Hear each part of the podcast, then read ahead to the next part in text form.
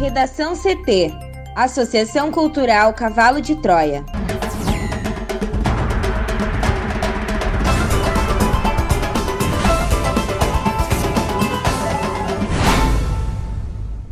Agora, no Redação CT. Governo do Rio Grande do Sul publica novo decreto com alterações na bandeira vermelha. Grupo fortemente armado assalta banco em Cametá, no Pará. Reino Unido é o primeiro país a aprovar vacina contra a Covid-19 e pode iniciar a aplicação em uma semana. Toffoli suspende decreto da nova política de educação para alunos com deficiência.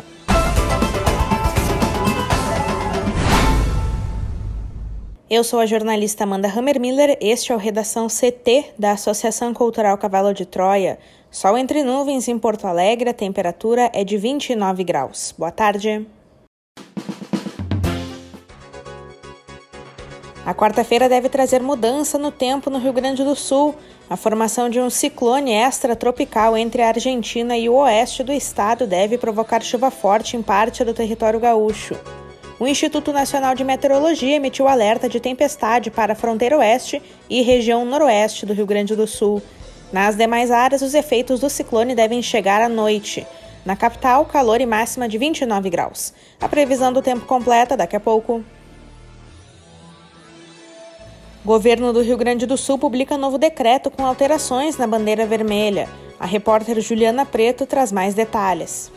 19 das 21 regiões Covid do Rio Grande do Sul estão em bandeira vermelha, que indica alto risco epidemiológico no mapa do distanciamento controlado. Como o avanço do coronavírus fez com que o estado suspendesse temporariamente o sistema de cogestão em que as prefeituras podiam adotar restrições mais brandas, todos os municípios em classificação de alto risco devem adotar as medidas estipuladas pelo Comitê de Crise. Ao mesmo tempo, foi publicado um decreto no Diário Oficial de segunda-feira com algumas mudanças nos protocolos da bandeira vermelha.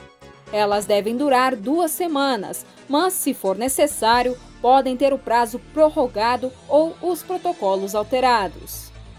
Na lista de principais mudanças estão a permissão do comércio sem restrição de dias, mas com restrição de horário, até às 8 horas da noite. Também os restaurantes, lancherias e bares não terão restrição de dias, mas terão de horário, até às 22 horas, com clientes somente sentados distanciamento de 2 metros entre mesas para grupos de até 6 pessoas e sem música ao vivo. Também estão liberadas as atividades em locais abertos, com controle de acesso, mas sendo vedada a alimentação e bebidas. Já as atividades em locais fechados estão proibidas, a exemplo de teatros, cinemas e casas de espetáculos. Ainda é vedada a permanência em locais abertos sem controle de público e permitida apenas a circulação ou prática de exercícios físicos. Os eventos sociais e o uso de áreas comuns em condomínios, como piscinas e salões de festas, estão proibidos. Além disso, está permitida a manutenção das atividades de ensino no modelo híbrido, respeitando os protocolos nas atividades presenciais. Já os parques temáticos, atrativos turísticos e similares podem funcionar exclusivamente nos locais com um selo Turismo Responsável do Ministério do Turismo e em ambiente aberto com controle de acesso e até 25% de lotação. Já museus, centros culturais e similares podem funcionar com grupos de no máximo oito pessoas sob agendamento e também com 25% de lotação. Os serviços de educação física terão teto de ocupação de uma pessoa para cada 16 metros quadrados e o material terá que ser individual, sem compartilhamento. Já os esportes coletivos serão exclusivos para atletas profissionais sem público. O decreto completo, com todas as informações das atividades vedadas ou liberadas, pode ser conferido nos canais oficiais do governo do estado. No recente registro, o RS chegou a 6,9 mil mortes e mais de 326 mil infectados pelo coronavírus. E lembrando que em todas as atividades permitidas é obrigatório o uso de máscara.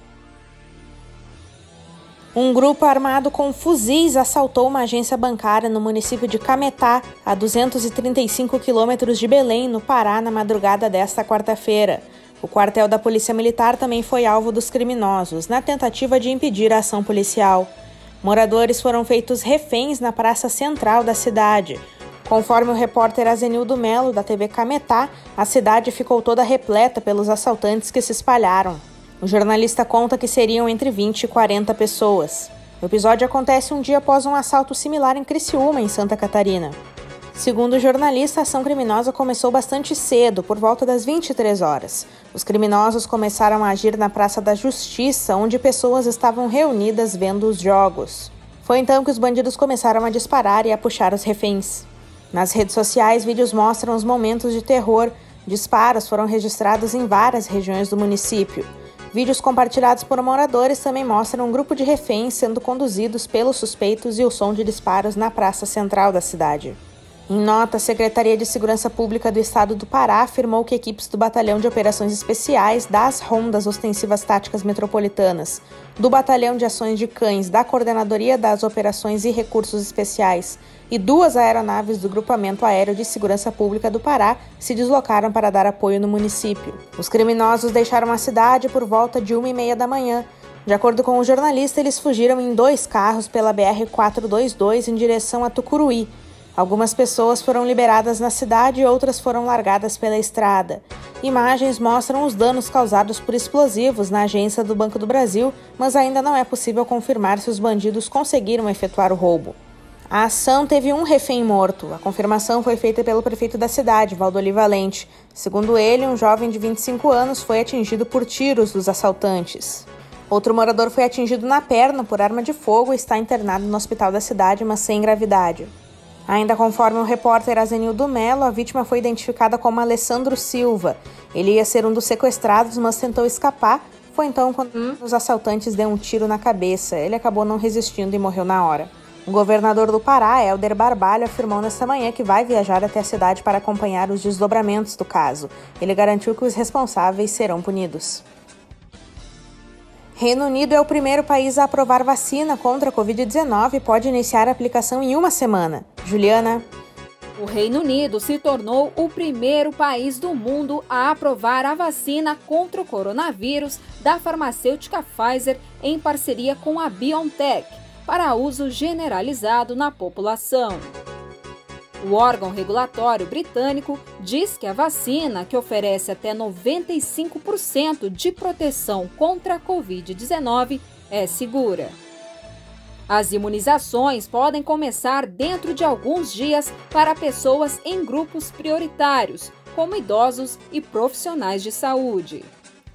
Eles receberão os primeiros estoques da vacina a imunização em massa de todas as pessoas com mais de 50 anos, bem como de pessoas mais jovens com comorbidades, pode acontecer à medida que mais estoques se tornem disponíveis em 2021. A vacina é administrada em duas injeções, com 21 dias de intervalo, sendo a segunda dose um reforço.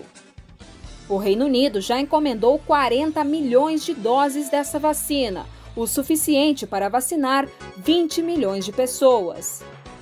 Cerca de 10 milhões de doses devem estar disponíveis em breve, com as primeiras chegando ao Reino Unido nos próximos dias.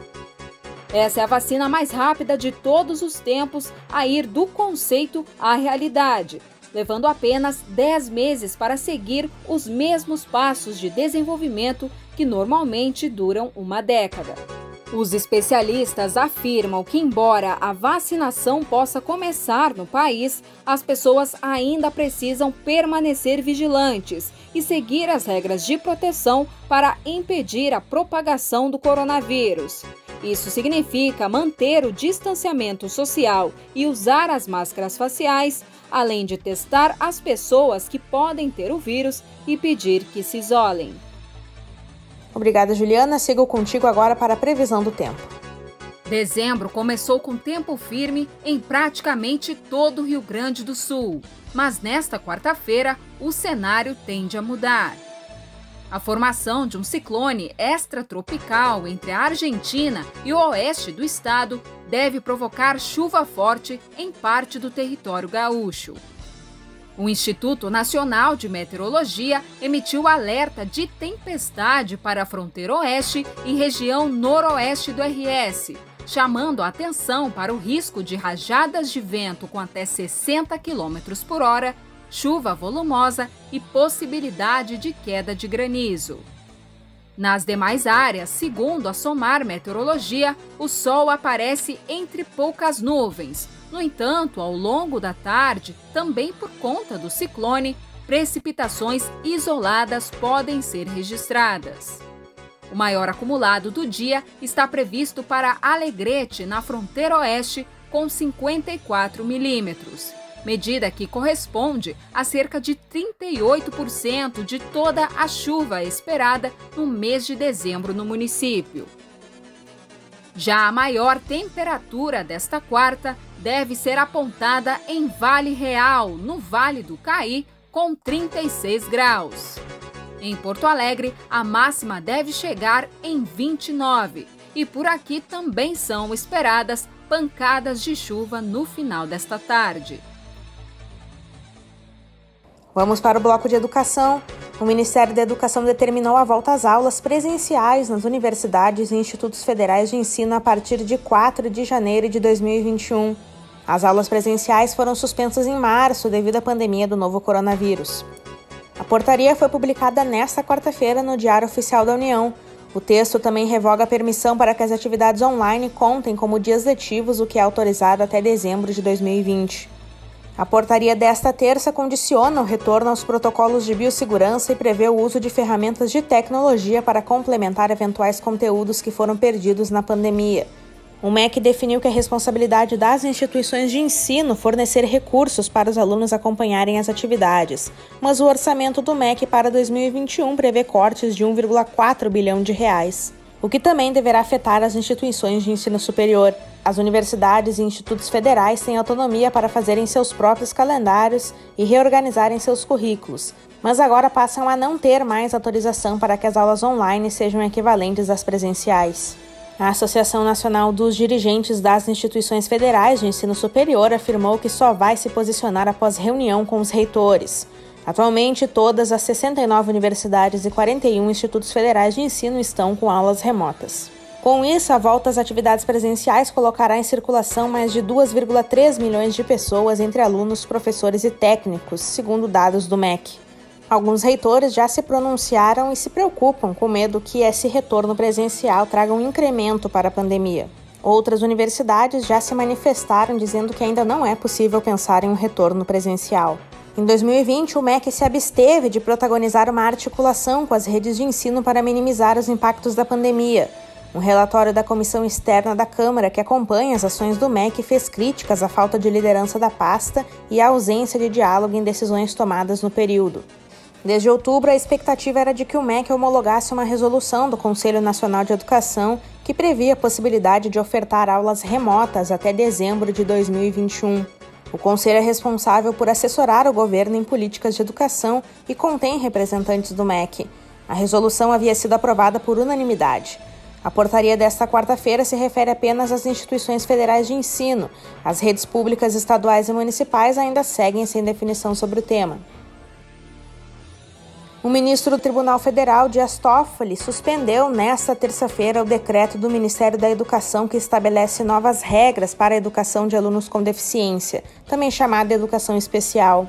A decisão individual deve ser submetida ao plenário do STF no próximo dia 11. A suspensão foi determinada a partir de uma ação de inconstitucionalidade apresentada pelo PSB contra o decreto editado no início de outubro. O decreto prevê, entre outros pontos, a criação de turmas e escolas especializadas que atendam apenas estudantes com deficiência. Especialistas apontam o risco de que essa separação enfraqueça a inclusão dos estudantes no convívio com crianças sem deficiência. A Advocacia Geral da União, que representa o governo na Justiça, informou que só vai se manifestar no processo. No entendimento do ministro, o decreto pode servir de base para políticas que fragilizam o imperativo da inclusão de alunos com deficiência. Na última semana, a AGU defendeu no STF que outra ação similar, movida pela Rede Sustentabilidade, fosse rejeitada. Na nota técnica enviada à corte, a AGU negou que a política representaria uma política de segregação de estudantes com deficiência. Ao assinar a nova política, o Ministério da Educação mudou uma regra adotada desde 2008. O decreto assinado pelo presidente Jair Bolsonaro determinou que o governo federal, estados e municípios deverão oferecer instituições de ensino planejadas para o atendimento educacional aos educandos da educação especial que não se beneficiam em seu desenvolvimento quando incluídos em escolas regulares inclusivas e que apresentam demanda por apoios múltiplos e contínuos. Especialistas na área consideram que a alteração representa um retrocesso em uma luta de 30 anos pela inclusão social entenderam que o novo decreto enfraquece o direito de a pessoa com deficiência de frequentar a escola comum. Na esteira das críticas, o PSB e a rede acionaram o STF em ações distintas.